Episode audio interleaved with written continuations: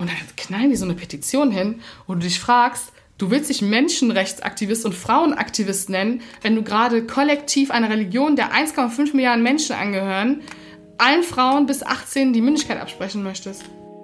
Diese Petition zeigt eigentlich nur, dass der Kampf des Feminismus, der ausstirbt, der alten Generation aller Alice Schwarzer, auf dem Rücken der muslimischen Frauen ausgetragen wird. Weil es einfach ist, weil es geht, ähm, weil man die dafür super stigmatisieren kann.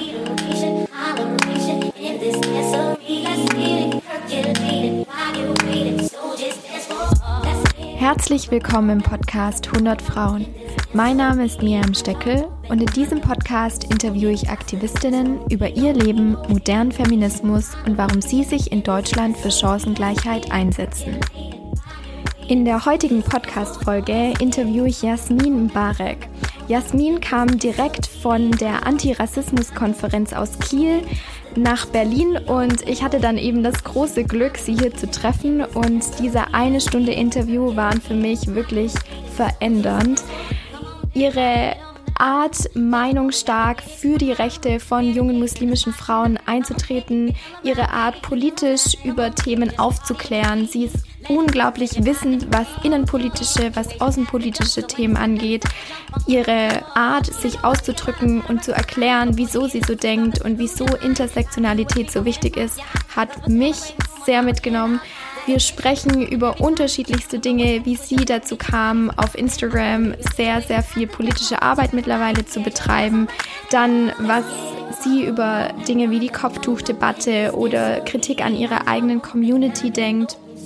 Und ich finde, das Interview ist einfach an dieser Stelle total wichtig, weil es mir auch sehr viel Mut gemacht hat, äh, dass wir jungen Frauen doch noch einiges bewegen müssen, aber auch können.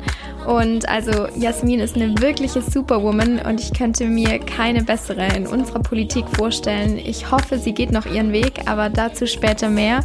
Jetzt wünsche ich euch als allererstes sehr viel Spaß mit diesem Interview. Jasmin wird sich gleich selbst noch vorstellen und bis dahin ganz viel Spaß mit der meinungsstarken und sehr beeindruckenden Jasmin Mbarek.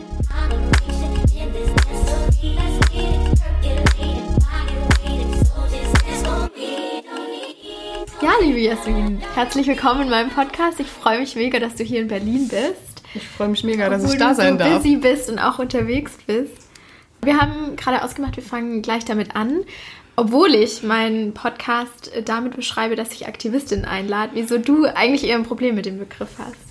Also ähm, dieser Begriff äh, Aktivismus im, im Netz gerade ist für mich oft so eine Sache, was, was definiert man als Aktivismus, ab wann ist es Aktivismus und ähm, welche Menschen bürsten sich auch so ein bisschen mit dem Begriff Aktivismus. Ich persönlich würde schon sagen, dass ich aktivistische Züge habe oder Sachen mache, die in den Aktivismus gehen. Aber ich würde mich jetzt nie hinstellen, gerade wenn ich großartige Frauen um mich habe, von denen ich sage, dass sie äh, Aktivisten sind, wie zum Beispiel Emine Aslan oder so. Ähm, und sagen, hey, ich bin Jasmine Balk und ich bin Aktivistin im Bereich bla bla. Das ist dann für mich mal so, wenn mich Leute so vorstellen oder so, dann bin ich so, du sagst gerade mehr über mich, als ich eigentlich bin. Ja. Und wie würdest du dich dann selber vorstellen, wenn man dich fragt?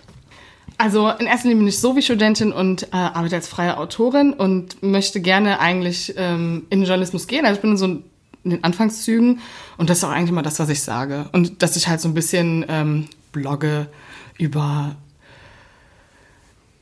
innenpolitische als auch außenpolitische Themen, als auch über Themen wie Rassismus und so weiter und so fort. Also jetzt nicht so voll die Biografie aufzähle meiner Tätigkeiten, ja.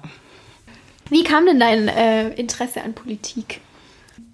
Auf jeden Fall auch von zu Hause, aber ich habe ja auf Instagram äh, ganz lange so Themen wie Body Positivity, ich habe so ästhetische 0815 Posts, als noch so in war, diese Victoria's Secret Flaschen zu inszenieren mit irgendwelchen Erdbeeren äh, Phase, die habe ich auch durchlebt. Ähm, und ich habe gemerkt, so allein durch meine Identität als Muslima, als auch als äh, Halbtunesierin kam so dieses immer mehr Themen, die mich betroffen haben und die ich in meinem Umfeld bemerkt habe. Und habe so gemerkt, okay, das Internet ähm, bietet mir eine gute Reichweite, um selber zu lernen, als auch ähm, Leute anzusprechen, die auch keine Ahnung davon haben. Und dann war das so, dass ich auf die ersten kritischen Blogger getroffen bin und äh, bestimmte Bücher gelesen habe, die mir so gezeigt haben, ich habe eine Stimme, ich äh, kann mit dem Wissen, was ich habe, was ich mir dann bis zu dem Zeitpunkt angeeignet habe, ähm, was anfangen und habe dann gemerkt, wow, das komplette politische System ist extrem wichtig und da läuft der Hase so, was falsch läuft auch so. Und ich habe dann auf einmal so Sachen, die innenpolitisch passiert sind, ob äh, Wirtschaft oder ähm, Flüchtlingskrise oder so, das hat mich voll gepackt und ich habe gemerkt, wow, das betrifft uns alles richtig hart. Warum interessieren so wenige Leute für Politik? Und das war so dieses dieser Switch einfach und äh, auch zu Hause waren politische Themen immer so on top. Also mein Papa ähm, ist auch jemand, der immer ganz viel am Essenstisch darüber geredet hat. Aber das hat mich dann immer mehr gepackt und ich war so, okay, gerade hier in Deutschland habe ich die Möglichkeit, meine Meinung zu äußern, ähm, parteilich was zu machen, als auch einfach in der Politik mitzuwirken und war so, okay, ich brauche das, ich muss diese Chance ergreifen. Von deinen Charakterzügen, jetzt bist du auf Instagram super meinungsstark und auch in deinen Posts. Warst du schon immer so? Ich glaube, ich war immer sehr ähm, temperamentvoll ähm, und habe äh, meine Meinung immer schnell geäußert, weil ich, auch wenn ich mich unwohl fühle oder so, muss ich das direkt sagen. Politisch habe ich das am Anfang nicht so auf die Kette gekriegt. Ähm, weil ich mich nicht so, nicht so getraut habe, so krasse Statements zu treffen, weil auch einfach das Wissen manchmal gefehlt hat. Aber ich glaube, an sich war schon immer jemand, von dem jeder wusste, die große Klappe wird noch irgendwas später laut durch die Gegend brüllen. Und wie kam es dann, äh, dass du auf Instagram angefangen hast? Oder hast du überhaupt auf Instagram angefangen oder hast du woanders angefangen? Mit dem Politischen jetzt? Mhm. Ja, schon auf Instagram. Also ich habe äh, früh bemerkt, dass ich gerne äh, in die journalistische Szene möchte, was Politik betrifft. Also nicht nur politisch sein, sondern auch äh, darüber schreiben, Analysen schreiben, äh, Kommentare und so weiter und so fort. Dass ich so extrem politischen Content mache und nur darüber rede, hat letztes Jahr im Sommer angefangen. Ähm, ich habe davor so ab und an ein paar Sachen gemacht, weil ich so gemerkt habe, okay, das interessiert die Leute, das interessiert mich, das möchte ich auf meiner Seite gern wiedergeben. Aber so hardcore politisch bin ich, glaube ich, echt mit Chemnitz geworden und ab dann äh, habe ich auch ähm, journalistisch viel darin gearbeitet. So. Also das ist ganz krass, dass es erst so kurz her ist, aber äh, ich habe auch das Jahr davor erst Abi gemacht und dann hat das dieser Prozess so stattgefunden. Ähm, genau, und seit, seit Chemnitz so high on top, jede einzelne Nachricht, die es gibt, kenne ich irgendwie so gefühlt ähm, von Push-Up-Benachrichtigungen oder Tageszeitung. Kannst du uns mal mit in den Moment nehmen? Also was war, was für dich der Auslöser war? Ich habe immer so ein Ding gehabt im Kopf, ich bin nicht gut genug für diese Themen. Also ich als Frau ähm, muslimischen Glaubens mit diesem ethnischen Hintergrund. Ich dachte immer so, ich kann da nicht so krass mitmischen. Auch journalistisch oder so. Und da habe ich gemerkt, doch, genau solche Leute müssen eigentlich mitreden und mitmischen. Und ich habe ähm, auf Instagram dann auch großartige Frauen sozusagen kennengelernt auf den Profilen, ähm, die das schon gemacht haben und war so, ey, du kannst Teil davon sein. Und Chemnitz hat mich so aufgewühlt und so viel Wut, die auf einmal, die nicht nur was damit zu tun hatte, rausgeholt und so reflektiert, so wow, was eigentlich so abgeht und was ich selber schon erlebt habe, dass ich so war, bam, jetzt, jetzt, jetzt lege leg ich richtig los. Also es war so ein Feuer auch so. Das war auch eine Woche, die hat mich so ausgelockt. Ich war nur am Handy, ich habe nur geschrieben, nur diskutiert also das war wirklich so der, ich habe so einen richtig krassen Start darin einfach gehabt. Ich habe noch nie in meinem Leben mit so vielen Leuten über irgendwas geredet, so viel geteilt, so viel gelesen. Ich war noch nie so sauer auch in meinem Leben. Ähm, ja, das war also diese Chemnitz-Woche und wo dann am Ende diese Demo auch stattgefunden hat, ähm, war so der, der Wendepunkt des Ganzen, ja. Und was heißt es jetzt für dich, wenn du im Netz mit Leuten diskutierst und vor allem auf Kommentare reagierst. Wie siehst du da deine Wirkung? Wie siehst du deinen Part? Also, das ist ja auch immer so ein, so ein Follower-Ding. Also, das kam ja ähm, mit dieser Sache in Chemnitz, äh, hat sich das noch krasser vernetzt und es sind relativ viele Leute auf meinen Account gekommen, was ich nicht immer positiv finde, dass es so viele sind. Darauf kommen wir gleich nochmal. Ähm, ich liebe es, mich mit Leuten auszutauschen, die nicht in meiner Nähe sind, weil ich in Köln persönlich jetzt nicht so das krasse Netzwerk habe und das Internet war für mich immer die Begegnungsebene dafür. Also seit diesem Punkt sozusagen. Ähm, ich diskutiere gerne. Ich bin auch jemand, ich antworte dann auch auf jede Direct Message, ähm, auf jeden Kommentar, der bei mir gepostet wird und gehe auch das Gespräch ein, auch wenn es mal was Negatives ist. Und ähm, ich glaube, dass diese Wirkung des viel Schreibens und vielleicht Leute, die auch wirklich gar nicht böse voreingenommen, keine Ahnung haben und dann einen anschreiben, dass das was bringt, wenn das eine Person ist. Weil die Person studiert vielleicht das und das und dann erzählt die mir irgendwann, ja, also bei uns gibt es keine einzige POC in der und der Gruppe und die Leute wollen das auch nicht und die sagen manchmal rassistische Sachen, wie soll ich da vorgehen? Und dann sagst du den Leuten das und die machen das und die schreiben dir das und du bist so, ey, it's just one person, aber es ist irgendwie, für mich ist dieses kleine Miteinander größer werden irgendwie lukrativer. Ja. Okay. Und äh, weshalb findest du es nicht so gut, dass es viele sind? Ich stelle mir das mal bildlich vor. Mhm wie 9000 Leute vor mir sehen und alles sehen können, was ich von mir gebe. Ähm, du bist einfach eine große Bildfläche, die oft äh, auch damit assoziiert wird, kollektiv für diese Gruppen, über die sie spricht, zu stehen. Das heißt, ich habe auch oft Angst, Fehler zu machen, weil ich äh, würde mich gar nicht als komplett aufgeklärte Person sehen, weil ich habe meine Spaces, wo ich viel Ahnung habe, aber es gibt andere Gruppen, wo ich gar keine Infos drüber habe oder ähm, auch am Anfang mit äh, sensiblen Begriffen, keine Ahnung, äh, dass man Transpersonen nicht äh, exkludiert aus äh, Themen oder so. Das war so ein Ding, das habe ich nie bewusst gemerkt, dass man das nicht, dass ich das nicht gemacht habe. Und dann klären dir das Leute, aber es gibt Leute, die brüllen dich an, es gibt Leute, die erklären es dir. Und ich verstehe auch die Leute, die anbrüllen, weil es sollte, für mich ist es mittlerweile auch so eine Sache, das sollte selbstverständlich sein. Ähm, aber ich habe selber diesen Schritt gehabt, wo ich selber so, ah, darüber habe ich gar nicht nachgedacht. Und ähm, auch, dass jeder, ich bin halt auch nicht privat, das heißt, jeder White Man über 40, der mir irgendwas erzählen will über das Leben, slidet dann halt auch in meine Hasskommentare und in meine DMs und dann ist es halt so, wow, du bist echt angreifbar, wenn du so viele Leute hast und du hast auch gar keinen Überblick mehr, wer dir überhaupt folgt. Ähm, aber andererseits ist es dann halt auch extrem empowernd, weil wenn irgendwas passiert, ob Spendenaufruf oder äh, Aufklärung oder Leute, die man supporten will, merkst du direkt, okay, die Community, die du hast, die ballert dir das dann auch richtig weg. So, also die posten das und die stellen Fragen und die und die kommen zusammen und ähm, deswegen ist es für mich immer so 50-50. Ich überlege auch zehnmal, bevor ich irgendwas poste, ähm, weil ich, wenn ich was poste, sage ich immer meine ehrliche Meinung. Das ist halt das Ding. Das heißt, wie viel Risiko gehst du heute ein? Wie viel Kraft hast du heute zu diskutieren? Und es gibt auch Tage, da kommt gar nichts Negatives. Aber es gibt halt auch Tage, da kommt Negatives und auch viel Negatives. Und dann bist du halt auch irgendwann so, ich brauche Urlaub. Was für ein Gefühl hast du für die, die dir folgen? Also weißt du, ob die ähnliche politische Meinung haben oder hast du schon auch viele mit anderer politischer Meinung, die dir trotzdem folgen? Ähm, man kann ja immer schön sehen bei den Insights, was man für Follower hat und welche Altersklasse und Geschlecht und so und aus welchem Land, aus welchen Städten.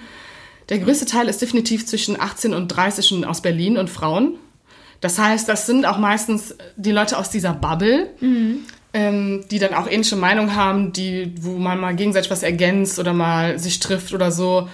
Oder auch weißt, ähm, die haben die gleiche Meinung oder du kannst die auch mal fragen, wenn du irgendwas wissen möchtest. Ähm, und die fragen halt auch nicht so viel, was, was von dem, was du schreibst, sondern die schicken dir dann halt so Applaus-Smileys oder äh, Herzen, weil die das supporten. Und das ist halt auch das Empowernde, wo du so denkst, okay, irgendwie ist das, was ich mache, schon irgendwie richtig. 11% meiner Follower sind männlich. Ist eine krasse Zahl irgendwie. Also echt wenig. Und die meisten sind lustigerweise über 30. Es ist auch so eine interessante Statistik. Ähm, das sind dann auch die, die dann halt auch oft Fights anfangen, so in den, äh, in den, bei den Nachrichten. Und das ist halt immer so, das ist so unkontrollierbar. Also ich kenne meine Bubble und dann sliden manchmal so Leute mit Anfragen rein, wo du dich fragst, warum folgst du mir, seit wann folgst du mir und was ist deine Intention? Ja. Und wie viel, oder ich muss eigentlich zitieren, ich habe einen tollen Talk gehört von Kypra Gümüşay und sie hat gesagt, äh, in den Anfangsstadien von ihrer politischen Arbeit ähm, war es halt viel reaktiv, was sie gemacht hat. Also sie hat auf irgendwie was, was getwittert wurde, hat sie reagiert, um das zu widerlegen oder ja. aufzuklären oder so. Und jetzt geht sie mehr über ins Proaktive.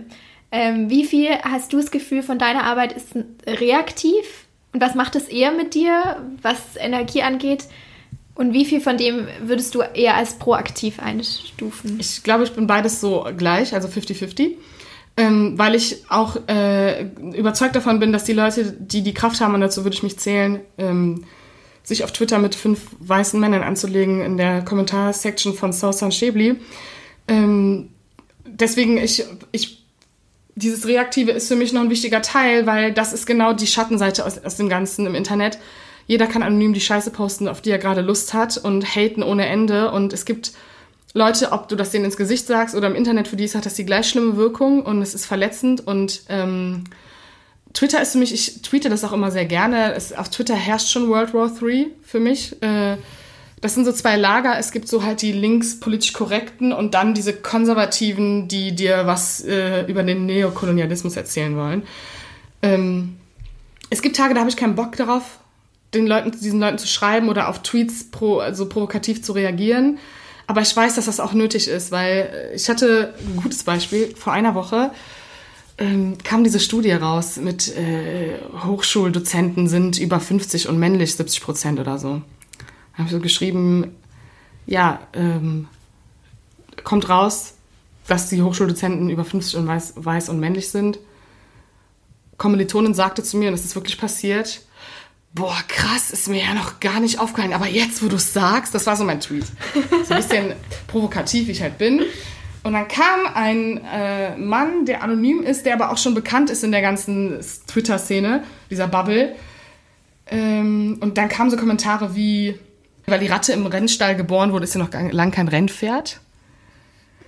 Und ich habe halt die ganze Zeit diskutiert und er schickt mir so Wikipedia-Links mit so Entwicklungsländer-Statistiken und wie zurückgeblieben der Islam ist und Zwangsverheiratung und Inzest und so. Und ich antworte halt die ganze Zeit provokativ weiter. Du merkst aber, dass es ihn juckt. Und dann fragt er mich irgendwann, ja, sorry, du kannst auch nichts dafür, deine Eltern sind so bestimmt sowieso Geschwister. Das sind halt so Momente, so äh, nichts geht auf meine Eltern. Das ist so ein Moment, äh, ist jetzt hart gesagt, aber so nach dem Motto, so für meine Eltern würde ich töten, so weißt du, was ich meine? Das ist so, die sind mein allen alles und dann ähm, werde ich bösartig. Ich werde dann auch richtig bösartig. Ich habe dem äh, eine Direct Message geschrieben, ähm, die ich nicht, hier nicht wiedergeben möchte. aber nicht beleidigend, sondern so richtig einfach straight out, was ich von ihm halte und dass er das, der Grund ist, warum diese Gesellschaft untergeht und so. Darauf hat er nicht mehr geantwortet und sein Profil wurde auch gelöscht. Und das sind die Momente, wenn man meldet und reagiert, da merkst du, es kann was bringen. Es sind Einzelfälle, aber hey, dann ist es halt eine von drei Millionen Personen weniger. Ne? Also deswegen ist beides für mich extrem wichtig. Mhm. Und hast du das Gefühl, ähm, du hast es vorher so ein bisschen angesprochen, dass dadurch, weil du jetzt ein Sprachrohr bist und weil du für eine gewisse politische, ethnische Gruppe stehst, dich profilieren musst oder auch einen Weg einschlagen musst, um für die zu stehen, um das erstmal machen zu können? Also wenn du sagst, du musst jetzt erstmal politisch aktiv werden, um, um für das zu kämpfen, was du eigentlich willst, anstatt vielleicht wärst du gern irgendwie lieber was anderes, lieber nur Autorin oder so? Also ähm, die Sache, die ich immer sehe, ist, ich bin jemand, ich habe vom Charakter her, ich bin sehr tough auf einer Ebene, gerade auf dieser politischen Ebene. Also ich kann mir viel geben und es juckt mich nicht. Manchmal juckt es, aber man, äh, oft juckt es auch einfach nicht. Und deswegen, ähm, ich sehe viele, gerade in dem muslimischen Kreis, viele Schwestern um mich herum, die ähm, Schwestern sagen wir, weil wir Glaubensgeschwister sind, deswegen der Begriff Schwester, kurz zur Erklärung, äh, die sagen so, boah, ich habe darauf sowieso keinen Bock und das kostet mir, das ist zu viel Kraft und so. Und ich denke mir so, ganz ehrlich, ich habe die Power und auch die Zeit, um das irgendwie zu machen. Und deswegen, ich spreche nicht kollektiv, das ist auch was ganz Wichtiges. Also ich bin nicht kollektiv der Islam und ich kann auch nicht kollektiv für eine muslimische Community sprechen. Und es gibt auch bestimmt viele Muslime, die nicht d'accord sind mit dem, was ich sage. Aber für meine Religion und äh, aufgrund meines tunesischen Backgrounds kann ich aus meiner Perspektive reden und habe eine, eine Community, die gleich oder ähnlich ist, die äh, das supportet und ich supporte das, was die sagen. Dass wir, wir sind da sehr ähnlich in der Gefühlslage.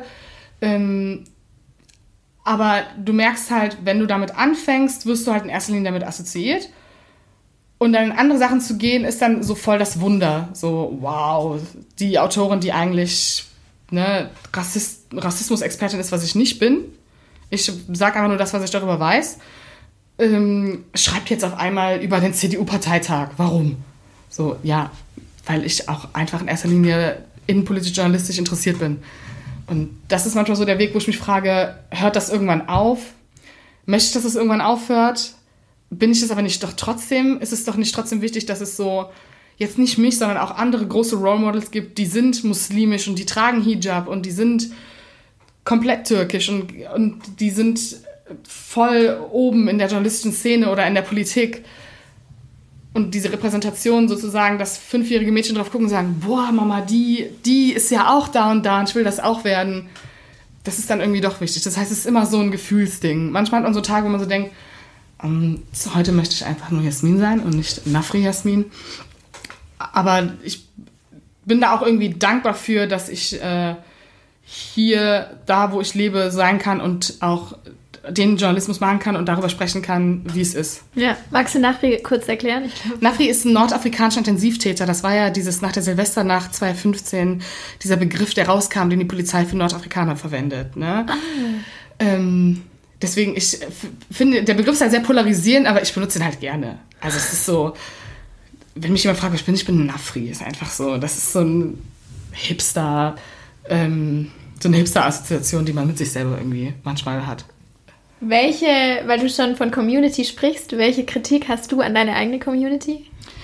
Ähm, in erster Linie, dass äh, da, da gerade ja in der Außenwelt und im, äh, in den Medien und in der Politik dieses Bild gemacht wird, alle Muslime und Araber und Türken und was sie auch immer sind, völlig egal, POCs, BPOCs, sind gleich, wird unterstützt, indem wir uns innerhalb zerstreiten oder nicht in einem Strang ziehen, weil ich bin nicht d'accord mit allem, was äh, im Namen des Islams passiert. Und ich kriege aber Backlash manchmal von der muslimischen Community, die, keine Ahnung, ein bisschen konservativer, ein bisschen linker, ein bisschen generell einfach anders sind, über das, was ich mache, wo ich mich frage, ist die Kritik gerade so gerechtfertigt, dass du mich als Person ähm, so ange angehen musst, wo wir doch gerade sowieso schon so einen schwierigen Standpunkt haben als Muslime generell in Deutschland. Also, und das ist auch so ein Punkt, wenn Ali Schwarzer dann sagt, äh, ja, Islamismus und die meisten Muslime sind so und so und die meisten muslime Frauen sind unterdrückt, oder äh, leugnet ihr die Unterdrückung? Und ich denke mir so, nein, also ich weiß ganz genau, wo die Fehler sind in der Community, ähm, ob bei Frauenrechten oder ähm, Missbrauch des Islams für terroristische Akte. Es ist auch ein ganz klarer Missbrauch. Also äh, das Allahu Akbar zum Beispiel, das ist ein heiliger Satz und der wird einfach, der ist einfach, du kannst ihn nicht mehr sagen, ohne dass du selber als Muslima diese Terrorassoziation im Kopf hast. Also das ist halt so und ähm, ich befürchte, dass wir so, solange das in der muslimischen Community so ist, dass wir uns gegenseitig ein bisschen anecken und dass das auch schwierig wird, das so nach außen zu tragen, weil Fakt ist, dass wir das sehen. Also ich sehe das auch und ich habe auch ganz klar Kritik an dieser Community. Und das ist aber für mich auch kein, das ist aber für mich kein Argument jetzt so, gerade an die Leute in den Medien, die das kritisieren. Also du willst mir jetzt gerade sagen, weil du das und das Beispiel hast, kannst du kollektiv die Muslime als zurückgeblieben, bildungsfern, unterdrückt bezeichnen. Und das ist dieser Kampf, der manchmal so auch dann ermüdend ist, weil du, du kennst die Probleme, du kannst nicht sagen, nein, das stimmt nicht und das dann zu erklären, dann hört dir doch keiner zu oder dann ist es doch so, ja, ja, aber das ist ja dann doch nicht die Mehrheit und so, doch. Klar, äh, äh, wenn, keine Ahnung, mit Asia Bibi, als das war, ähm, mit der Verhaftung, weil sie einen Witz über den Propheten gemacht haben soll, dass das voll das Feuer gibt und dann so eine Debatte auslöst, ist der Islam komplett christen- und judenfeindlich. Und wenn ein Muslim einen Christ umbringt oder eine, eine Christin vergewaltigt, ist das für mich einfach eine Gewalttat. Es ist für mich eine Gewalttat, die im Missbrauch im Namen der Religion stattgefunden hat. Und das Gleiche gilt auch für alles andere. Ob jetzt ein Russe einen Deutschen ermordet oder ein Juden einen Christ oder ein Christen Moslem, das ist nicht zurückzuführen auf, Kollekt auf, das Kollektiv der Religion. Das ist, das ist das, was mich einfach so wütend macht, weil das für mich voll selbstverständlich ist, aber ich mit vielen Leuten drüber rede und die dann trotzdem auch so aufgeklärt, die sind so, ja, aber in Großteilen ist es ja schon dann doch konservativer oder nicht. Also man ist schon so ein Exotikum, ich liebe den Begriff, äh, in seiner eigenen muslimischen Bubble, weil man trägt ja keinen Hijab und ist trotzdem religiös und konservativ, aber doch auch irgendwie nicht und das ist dann auch so eine Identitätsfrage, die einen selber zerreißt. Also, was ist denn meine Identität dann? So, weil jeder andere identifiziert mich schon und wo, wo siehst du das dann selber, gerade wenn du so zerrissen bist, ähm, in der deutschen Community, in der nordafrikanischen Community, in der muslimischen Community? Ja. Mega spannend. Mega spannend. Und jetzt analysierst du super viele Texte darauf, wie, ähm, wie dis diskriminierend die Strukturen sind oder sonstiges. Was macht für dich eine gute Analyse aus? Neutralität ist ein ganz wichtiger Begriff. Weil ähm, in der, also willst du mal ein Beispiel benennen irgendwie? Ja. Also, was meinst du jetzt genau? Also, ich finde, du, wenn ich dich verfolge, dann deckst du einfach so gut irgendwie Strukturen ab, wo zum Beispiel jetzt wieder generalisiert über Muslime gesprochen wird. Ja. Und ähm, was, was fehlt für dich in deiner, nach deiner Meinung nach, äh, was die Analyse angeht oder die Diversität in Medien? Also jetzt, um das auf das Beispiel der Muslime direkt einzugehen, Fakt ist, wir müssten erstmal zu einem Punkt der Neutralität kommen, generell in den Köpfen der Menschen, sodass, wenn ich den Artikel lese, Terrorattacke der ISIS, das nicht kollektiv selber direkt mit dem Islam generell verbinde. Und das passiert in den Köpfen der Menschen, egal, wenn du jetzt neutral darüber berichtest, die Leute assoziieren das trotzdem mit dem Islam. So, das heißt, du musst erstmal wieder zu dem Punkt kommen, wo Islam Islam ist, Christentum Christentum, Deutsch Deutsch, Tunesier Tunesier, um nicht dieses bildmäßige wenn du 800 Mal den Namen Sammy A schon gelesen, ich weiß nicht, ob ich diesen Namen gelesen habe, ne, wo du kollektiv, wo so eine Reihe anfängt, über, ähm, über Nordafrikaner zu sprechen, so eine Welle des Hasses startet, so out of nowhere, als hätten Tunesier oder auch Deutsche vorher schon Verbrechen begangen. Auf einmal ist es jetzt so ein, so ein Ding, was aufgemacht wird. Und das ist einfach keine neutrale Berichterstattung, keine Analyse so, welcher Politiker hat was falsch gemacht in dem Fall, wie soll das Asylverfahren laufen. Nein, es wird einfach misswendet. Und ähm, jetzt um das Thema Diversity anzusprechen in den Medien, Fakt ist, dass Diversität äh, de facto eigentlich nicht existiert. Also es ist so in den linken alternativen Magazinen natürlich, auch nicht immer, aber an sich ist das auf jeden Fall schon, ne, dass du in Chefredaktionen halt äh, äh POCs hast, BPOCs oder so. Aber es ist dann, die Leute assoziieren dann immer noch den Namen mit der Nationalität, auch wenn die bei Zeit Online über Muttersein schreiben oder so. Also das ist dann immer dieser Punkt. Ich selber bin immer so voll überrascht, wenn ich bei so großen Medien dann halt Frauen sehe, keine Ahnung, wenn ich eine türkische Journalistin sehe, die über, über irgendwas schreibt. Ich freue mich dann zwar, aber ich weiß, die Leute lesen den Namen und die beziehen das nicht auf normalen Journalismus, sondern es ist einfach nicht neutral. Es ist überhaupt nicht neutral. Es ist alles immer noch so nationalitätsbezogen und ähm, geil ist auch immer, wenn weiße Männer über die Kopftuchdebatte schreiben da kriege ich immer ein zu viel. Das ist für mich so der Punkt, lass doch bitte eine Frau mit Hijab das selber analysieren oder lass eine muslimische Frau das analysieren oder lass erstmal eine Frau das analysieren überhaupt, bevor da, warum? Also das ist auch, das hat auch nichts mit Neutralität zu tun, sondern ähm, dass das eine bestimmte Meinungsbild aufrecht bleiben soll und ja, also Diversität ist auf jeden Fall was, was für mich noch extrem fehlt in der kompletten Sache. Ja, und was also ich repräsentiere das Bild von einem weißen, blonden, jungen Frau. Ähm, was würdest du an mich weitergeben? Wie kann ich sensibilisierter mit den Medien umgehen, mit den Berichterstattungen? Ähm, erstmal auch wissen, welche Medien extrem weiß sind. Ne? Also, dass man weiß, äh, okay, da und da ähm, sind in der Regel männliche weiße Artikel zu finden. Dann selber zu schauen, welche Medien haben denn diese Leute, die verschiedene Blickwinkel haben, eingestellt? Und auch bei bestimmten Themen, wenn du weißt, okay, du möchtest dich jetzt gerne über, ähm, keine Ahnung, das Burkini-Verbot informieren, dann schau, wenn du einen Artikel liest, wer hat das geschrieben und du siehst, ah, okay, das war jetzt eine weiße Frau, gibt es das auch aus muslimischer Perspektive? Gibt es aus arabischer Perspektive? Ähm, um das um sich verschiedene Meinungsbilder zu holen. Also nicht einfach jedem Artikel einfach blind vertrauen, weil das ein journalistisches Werk ist, sondern zu sehen, wer hat es verfasst, ähm, wo kommt das her und gibt es nur diese eine Meinung vor allen Dingen. Also und natürlich, äh, wenn man sich auf Instagram so umschaut, man kommt schnell, wenn man richtig guckt und gerade so Leute, die vielleicht mehr repräsentieren, wie zum Beispiel Alexander Stanic oder so, die dann bei Weiß in der Chefredakteure, in der Chefredaktion ist, kommst du dann auch auf kleinere Leute. Wenn du den folgst oder da guckst, wer schreibt da, dann kommst du wieder auf kleinere Sachen und auf kleinere Sachen. Ähm, und merkst dann auch so, es gibt die und die Journalisten, die kann ich verfolgen und dann kann ich vielleicht auch das supporten, wo die schreiben und dann habe ich auch ein breiteres Meinungsbild. Mhm. Oh, mega spannend. Ähm, jetzt kommst du gerade von der ähm, Antirassismus-Konferenz in Kiel. Ja. Äh, erstmal mega cool, dass du dabei warst. Ja, ich habe mich auch mega war, war das das erste Mal, dass du so ähm, auch von einem, was ein Landtag, oder? Ich habe noch nie außerhalb von Instagram vor Leuten geredet. Das war das First, das war First Time und dann war auch noch Sammy Deluxe dabei, weißt du, so Kindheitsheld.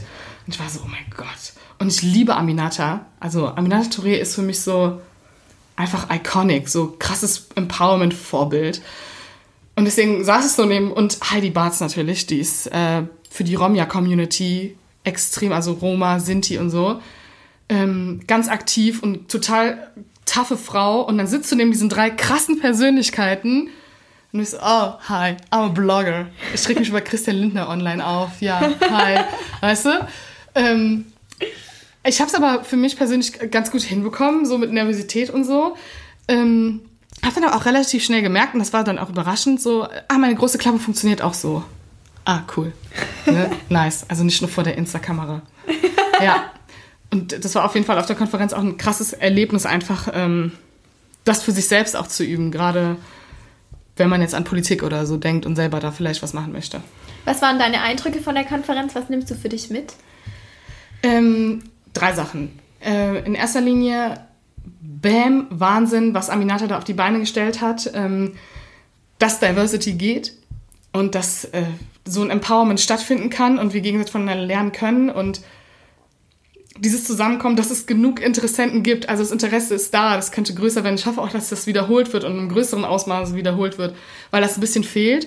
Und sie ist auch die erste schwarze Abgeordnete in Schleswig-Holstein im Landtag, was eine krasse Zahl ist, finde ich persönlich. Also, wow, äh, wie kann sie die erste sein? Warum ist sie immer noch die? Also so, weil sie ist ja vor zwei Jahren erst rein, also erst reingekommen. Ähm, das zweite ist, dass ich selber auf bestimmte Themen wie zum Beispiel Roma und Sinti, da habe ich auch wenig Zugang zu, weil ich auch mich natürlich mit meinen Themen beschäftige und auch dieses, ja, Minderheiten müssen Minderheiten unterstützen. Das war das Mantra, so hast du gemerkt, die Communities müssen eigentlich gegenseitig nochmal richtig upliften, damit das nochmal viel krassere gesellschaftliche ähm, Präferenz erreicht, so bei den Leuten.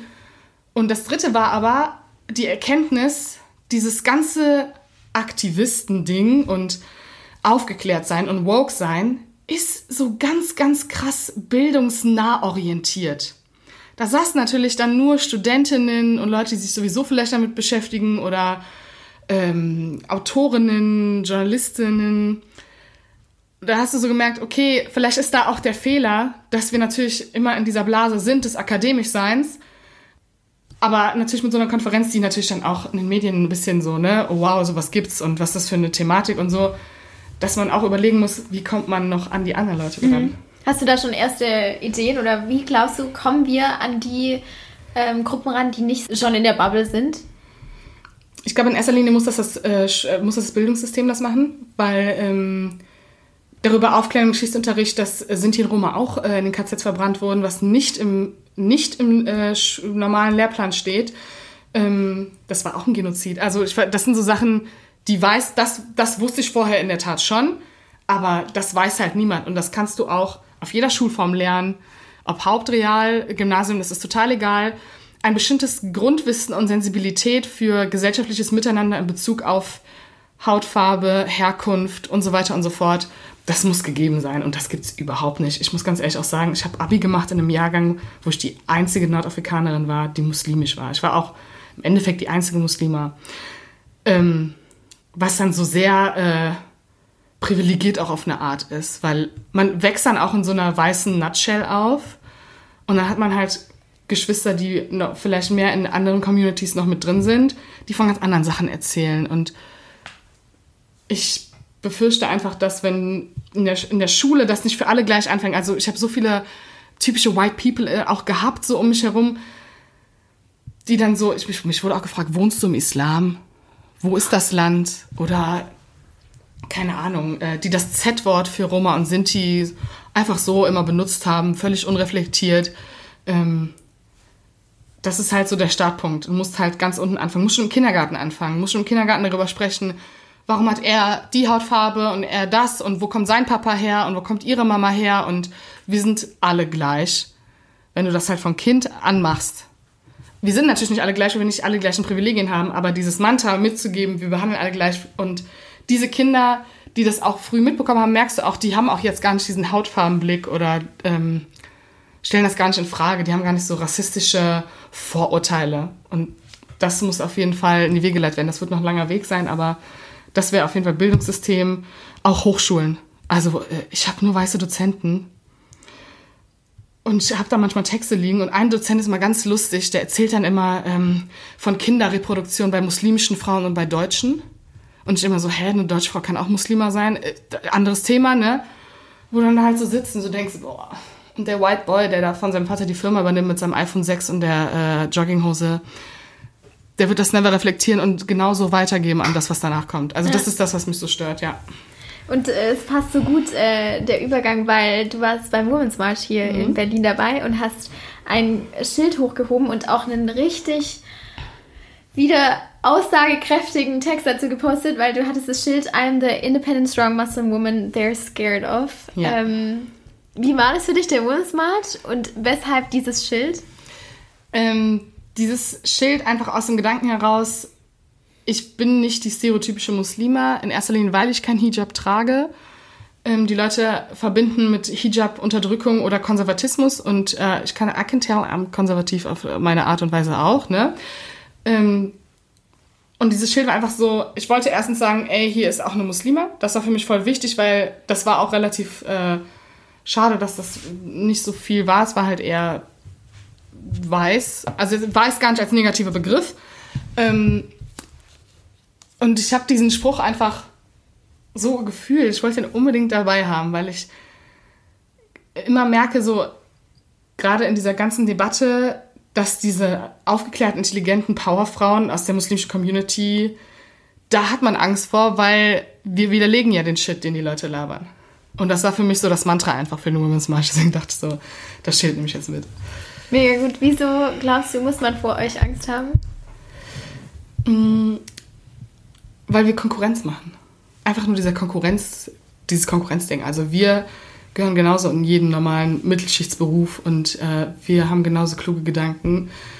Wobei dieses Wir auch immer schwierig ist, man muss immer für sich selbst sprechen, aber ich einfach generell, muslimische Frauen sind der Shit so und ähm, das war eher, das ist natürlich so ein provokativer Spruch, ne, der Scared of. Ich glaube, der Scared of bezieht sich auch krass auf die Politik, auf die Politiker so man, man kann uns nicht immer dauernd in die unterdrückte Schublade schieben. Ähm, da, ich glaube auch, dass je mehr dieser Aktivismus und so jetzt aufkommt, das erreicht schon mittlerweile politische Ebenen, wo du merkst, sie wollen schon die Leute so schon so sich grabben und benutzen, damit die ja gar nicht in die Position kommen, so, oh, wir waren gerade diskriminierend. Ne? Mhm. Ähm, deswegen, ich glaube schon, einige äh, haben Angst vor uns und arbeiten deswegen auch ganz nett mit uns zusammen. was, was bedeutet für dich Feminismus, vor allem äh, vor dem Hintergrund von deiner eigenen Community? Also äh, für mich ist auf jeden Fall der intersektionale Feminismus die einzige Form des Feminismus, wobei dieser Spruch mal sehr salopp ist, da der intersektionale Feminismus in der Realität eigentlich nicht so läuft, wie er sollte. Ähm, es werden immer Leute exkludiert aus dem Ganzen. Es geht, für mich ist Feminismus in erster Linie mein Frausein, mein, meine Daseinsberechtigung, Gleichberechtigung, also die ganz normalen klassischen Werte des Feminismus aber auch gerade als muslimische Frau dieses, dass wir selbst mündig sind und dass ich eine eigene Meinung habe und dass ich sowohl gegenüber der, der, der, der, deutschen Community als auch meiner eigenen Community, weil es immer sehr schwer, ich bin ja auch, also du weißt, was ich meine, sag ich mal so, meine muslimische Community oder die, die nicht in Deutschland ist auch, einerseits so, das ist im Islam verankert. Feminismus hat auch äh, erste äh, Züge im Islam gehabt. Also es gibt auch ein ganz großartiges Werk von Lana Siri. Das heißt, äh, ich kann es gleich nochmal sagen, es ist auf jeden Fall das Buch über islamische Feminismen. Und da wird das auch super erklärt, äh, was eigentlich für eine emanzipierte Rolle die muslimische Frau hat. Und das wissen unsere eigenen Männer manchmal nicht, so, weißt du? Ähm, deswegen ist für mich Feminismus eigentlich so dieser Ausdruck als selbstberechtigte mündige muslimische Frau zu stehen, mit anderen zusammen, mit jeglicher Art Frau. Ja, das ist für mich eigentlich das. Und auch nicht so was wie Man are Trash oder so, davon halte ich nicht viel. Ähm, sondern erstmal dieses berechtigte Frau sein und so Grundrechte einfordern. Ja, und können wir super Übergang wieder äh, zu der Debatte von Terre de Femme, Ja. die ähm, mit Hilfe von einer Petition bewirken wollen, dass muslimische Mädchen unter 18 kein Kopftuch tragen dürfen, mit der Begründung, das Kopftuch sei sexualisiert und weil Vitamin D-Mangel ist das beste Stimmt. Argument. und weil es für äh, sexuelle Nichtverfügbarkeit stehen sollte und es die Integration stören würde. Wie reagierst du auf diese Petition oder dieses Statement? Vor allem äh, für alle, die es nicht wissen, Terre de Femme ist eigentlich eine Organisation für die Selbstbestimmung der Frau, wenn man das so sagen darf. Ja.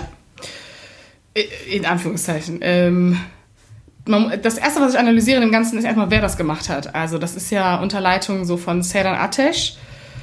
Sagt ihr dir was? Sedan Ateş ist eine türkische Aktivistin.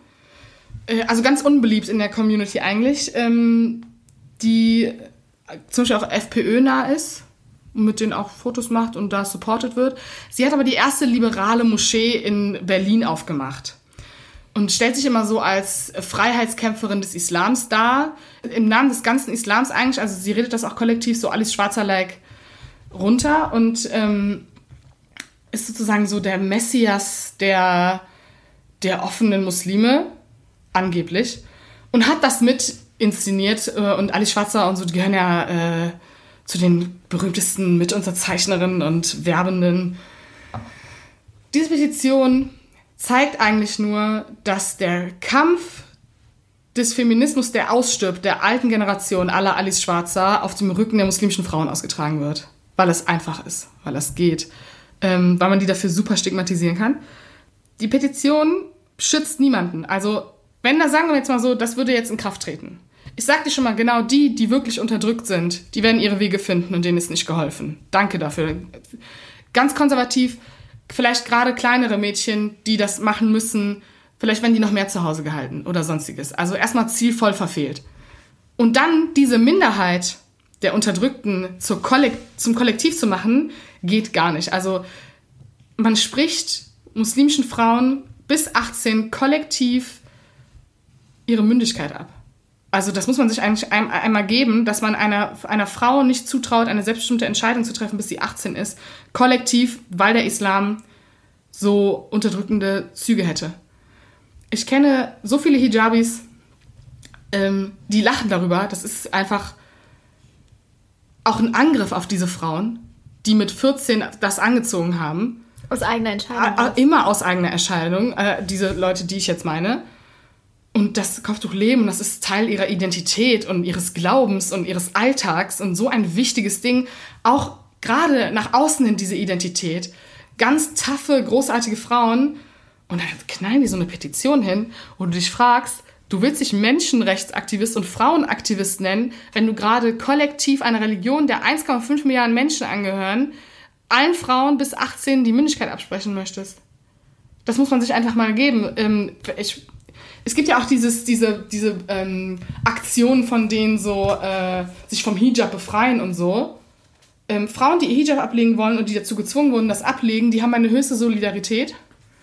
Das Propagieren von diesen Frauen im Namen des Feminismus bei Terre de Femme ist einfach für mich noch mehr Zeichen dafür, dass man den Islam einfach benutzt, um sich als krass, krass Frauenrechtler hinzustellen. Weil die ganzen Themen, die jetzt gerade akut sind, unabhängig von muslimischen Frauen, da können die nicht mehr mitreden.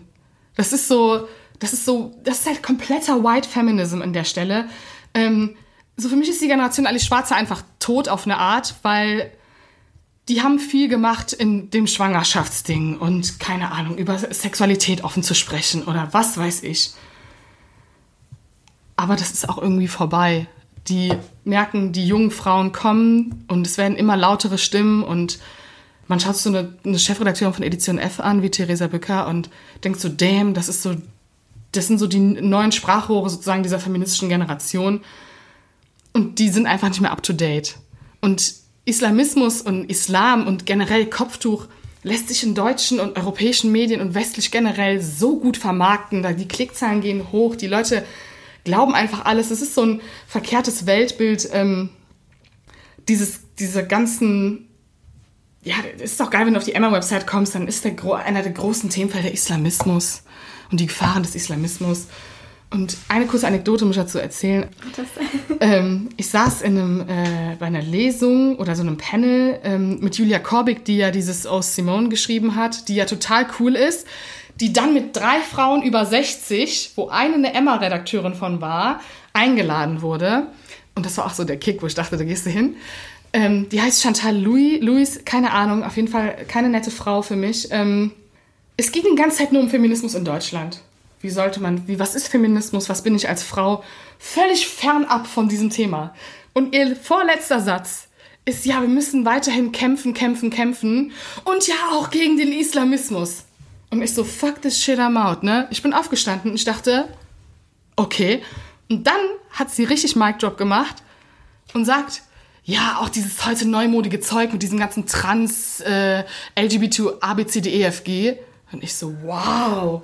Wow, thank you.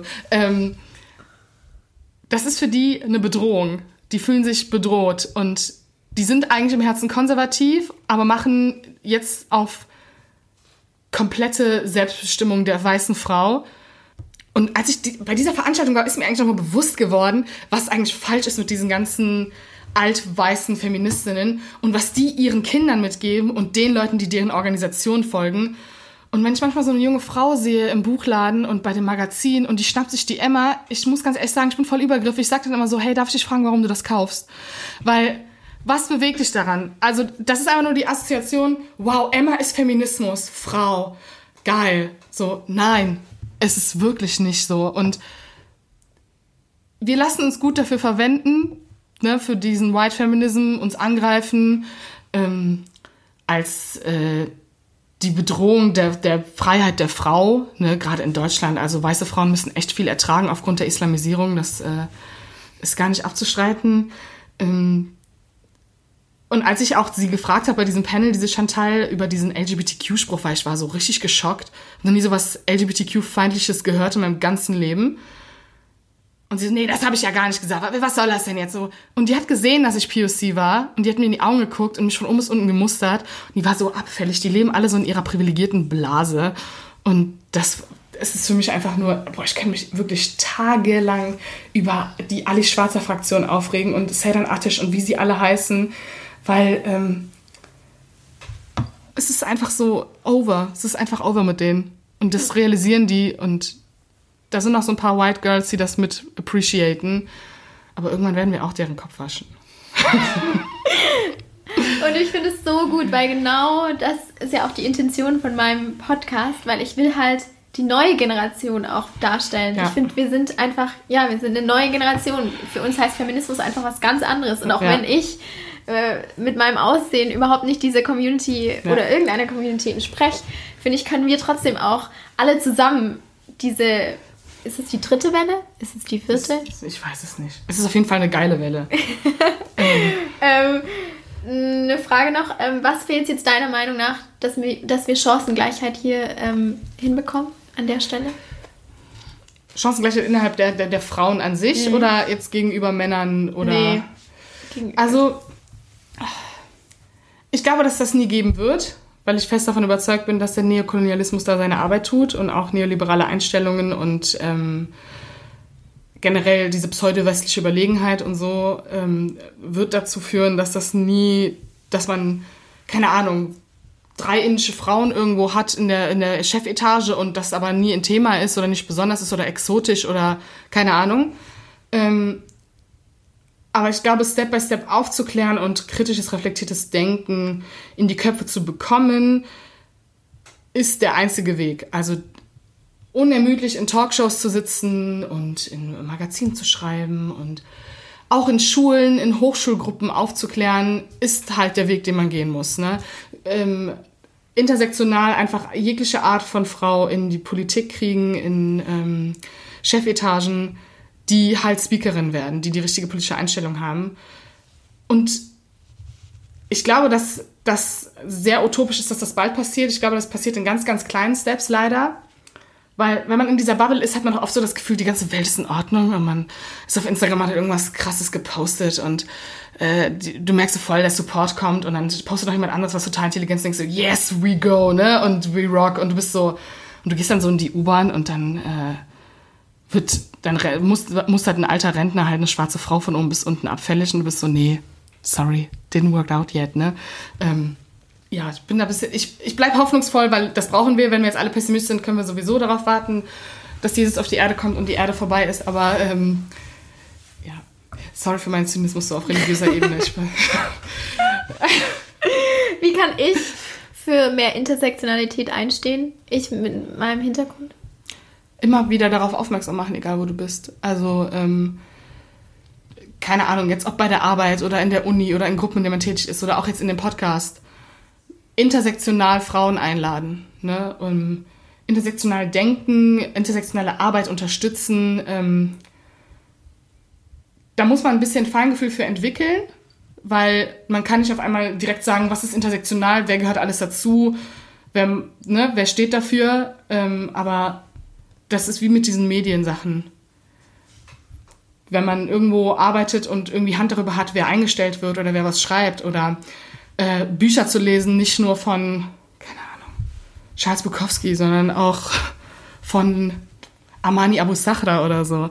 Da, das sind halt so kleine Steps. Und irgendwann, wenn man so drin ist, merkt man halt auch gar nicht mehr, dass es nicht so ist. Also es, ist, es normalisiert sich, weil es ist jetzt noch für viele fremd, aber wenn man anfängt, dann äh, checkt man auch schnell, dass die Welt geiler ist. Ist einfach so. Jetzt die erste Hörerfrage, Hörerinnenfrage, muss ich an der Stelle sagen. Shoutout an Laura. Ähm, äh, die heißt auf Instagram lasali. Ich hoffe, ich spreche es richtig aus. Und zwar, ihre Frage an dich ist: Wie bekommst du jetzt alle deine politische Arbeit und dein Netz, darf ich es Aktivismus nennen? Ja, ja. Klar. Dein Netzaktivismus mit deinem Studium unter den Hut? Oder einen Hut? Ich mache jetzt mal eine ganz ehrliche Aussage. Ich habe mein Semester, dieses, dieses, dieses Semester habe ich ein bisschen geschoben. Also es ist so, ähm, es ist sehr viel passiert nach Chemnitz auf beruflicher Ebene. Ich habe viele Leute kennengelernt. Es war, es ist eine krasse Zeit. Also ich pendle ganz viel auch zwischen Köln und Berlin gerade. Ähm, und das ist schon, das, ich würde voll gern schon fertig sein einfach mit dem Studium. Das ist so ein, und ich werde ja am Samstag 20 und würde auch gern schon weiter sein, als ich bin. Ich hatte auch so ein paar Momente, da war einfach zu viel und das war so ein Engpass und das stört mich auch. Mich, ich bin so ein Mensch, ich will so voll alles und so mit 22 meinen Bachelor und mit äh, 24 dann meinen Master und dann so. Aber das wird nicht funktionieren. Also das weiß ich auch. Und äh, manchmal geht es auch einfach nicht. Und manchmal habe ich auch Tage, da antworte ich auf keine E-Mail, da mache ich meinen Unischeiß nicht und dann sitze ich mit Netflix äh, irgendwo und denke so, scheiße, du kriegst eigentlich nichts richtig hin.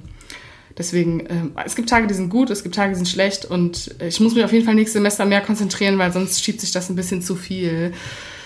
Ja. Es war alles schade, die dich verfolgen und die so gerne über deine, jede Story, die du über eine Klatschzeitschrift ja, ist auch so ein Ding geworden. Ne? Ich, ich hab, wurde auch bei dieser äh, Konferenz ganz oft auf dieses Klatschzeitungsding ja, angesprochen. So ich mache einfach gar nicht mehr über, über äh, keine Ahnung, über äh, POCs, nein. Ich werde einfach die Klatschzeitentante. Das ist so.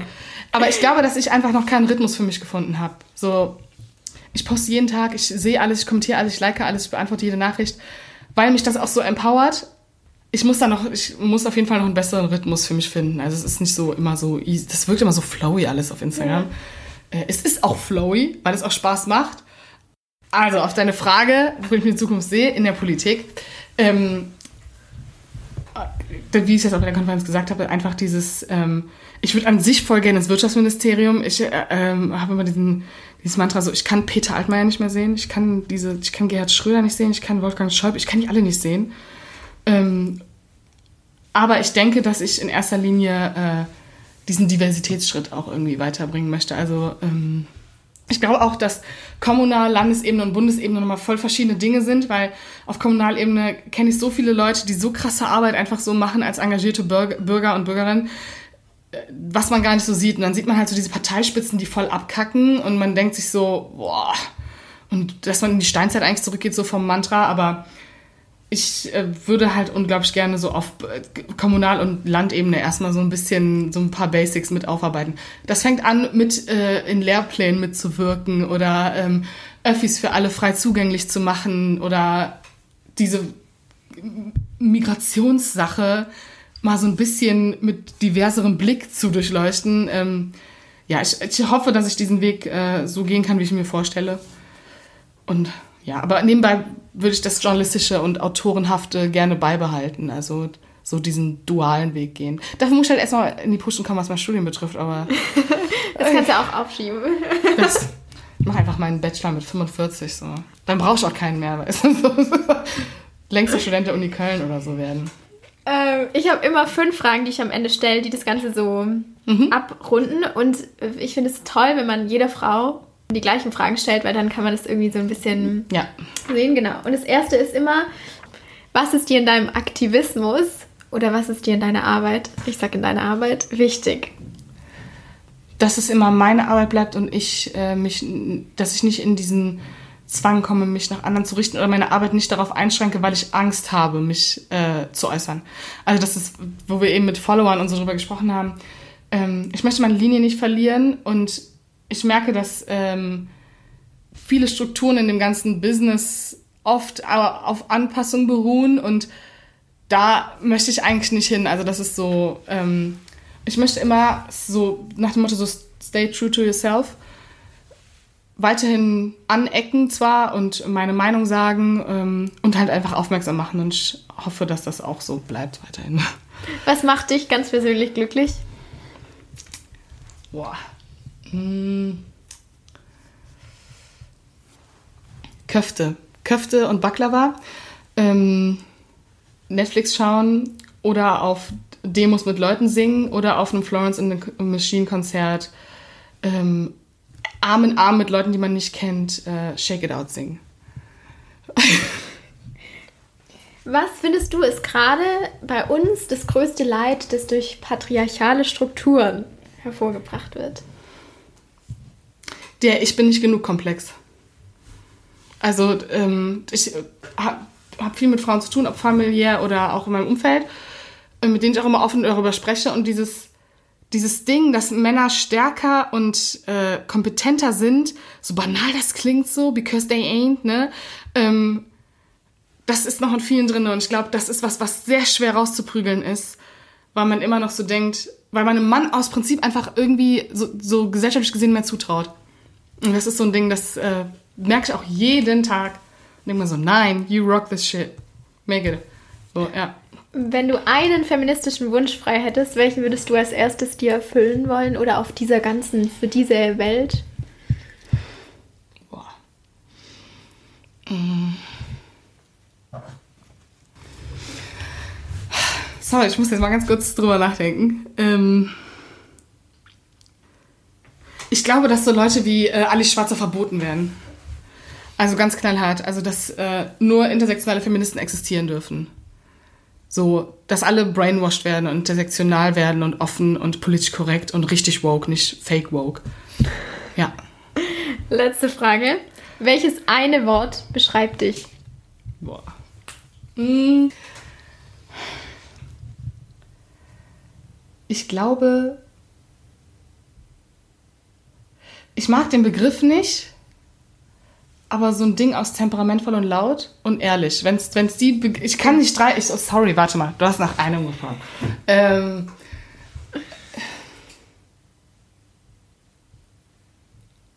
vielleicht bereit. Ich bin so bereit auch vielleicht. Ich bin so bereit, Wege zu gehen, bereit zu sprechen, bereit, so vom Feeling her irgendwas zu machen, also bereit so dass ich auch vielleicht so charakterlich und ähm, vom Mut her ein paar Dinge mitbringe. Für, ja, ich würde sagen, wir bereit. Vielen Dank für dieses wahnsinnige Gespräch. Ich, hab, boah, ich bin richtig geflasht. Ich freue mich sehr, dass du mich äh, eingeladen hast. Und äh, ich wette, wir hören noch viel von dir. In welcher oh. Zukunft auch immer. Ich bin echt gespannt, wo dein Weg hingeht. Auf jeden Fall, ey, ich bin eine, die hinter dir steht und ich anfeuert in allem, was du tust. Ich finde es wahnsinnig und ich kann jedem nur empfehlen, die Sachen durchzulesen. Und bei mir hast du so viel gemacht, wirklich mich aus meiner, meiner Blase rausgeholt und in eine größere Blase gebracht. Es war.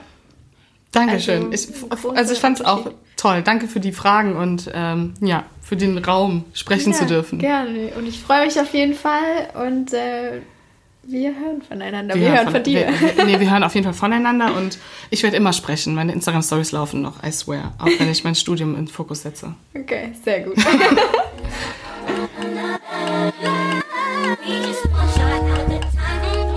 das war auch schon die Podcast-Folge mit Jasmin. Ein sehr, sehr, sehr intensives Gespräch. Ich habe viel gelacht, ich habe viel nachgedacht. Ich war sehr beeindruckt und berührt von ihren Worten.